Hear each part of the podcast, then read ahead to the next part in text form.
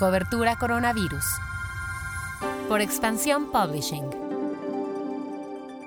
Hola, soy Mónica Alfaro y te presento lo que sabemos hasta el momento sobre el coronavirus. Noticias.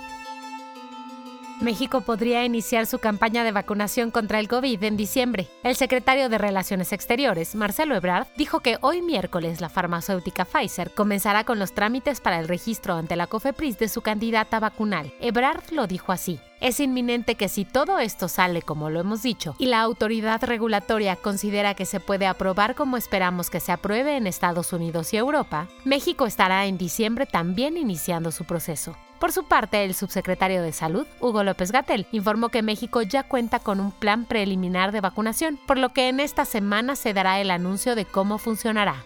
México ya suma 102.739 víctimas fallecidas por COVID. De acuerdo con los datos oficiales, en cuanto al número de contagios detectados, ya son 1.060.152 durante todo lo que va de la pandemia. DHL tiene contemplado realizar varias inversiones para transportar vacunas contra el COVID. Una de las inversiones que ya están sobre la mesa es una de 650 mil dólares para su complejo Life Science que está en San Juan, en Puerto Rico. Esta estrategia de inversión es el resultado del análisis del contexto global, pues de acuerdo con Tim Robertson, CEO de DHL Global Forwarding para las Américas, la empresa estima que el reto que representará distribuir 10.000 vacunas en todo el mundo requerirá de al menos 200.000 desplazamientos en contenedores, 15 millones de entregas en cajas refrigeradas y 15.000 vuelos, bajo condiciones que, si bien para una vacuna regular oscilan entre 2 y 8 grados centígrados, las vacunas contra el COVID podrían requerir temperaturas de menos 20 grados centígrados, como es el caso de la vacuna de la farmacéutica moderna, y de hasta menos 70 grados centígrados, como es el caso de la candidata de Pfizer. Pasamos a lo que pasa en el mundo.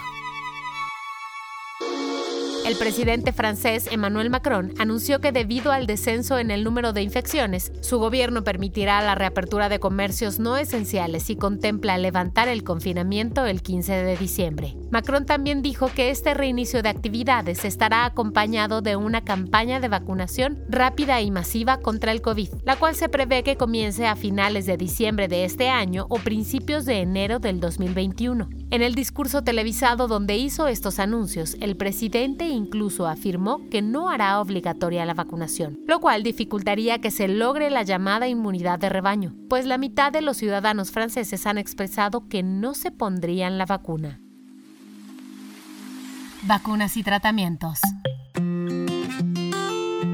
Rusia dijo que su candidata a vacuna, Sputnik 5, tiene una eficacia del 95%. Esto de acuerdo con resultados preliminares obtenidos de la evaluación de 42 voluntarios. Asimismo, los implicados en el proceso del fármaco indicaron que el costo de la vacuna será inferior a los 20 dólares por persona. Este costo ya contempla las dos dosis que se necesitan para inmunizar a cada paciente, aunque para los ciudadanos rusos la vacuna será gratuita. El proyecto de producción y distribución implica que para todo el mundo se tiene contemplado fabricar más de mil millones de dosis de la Sputnik 5.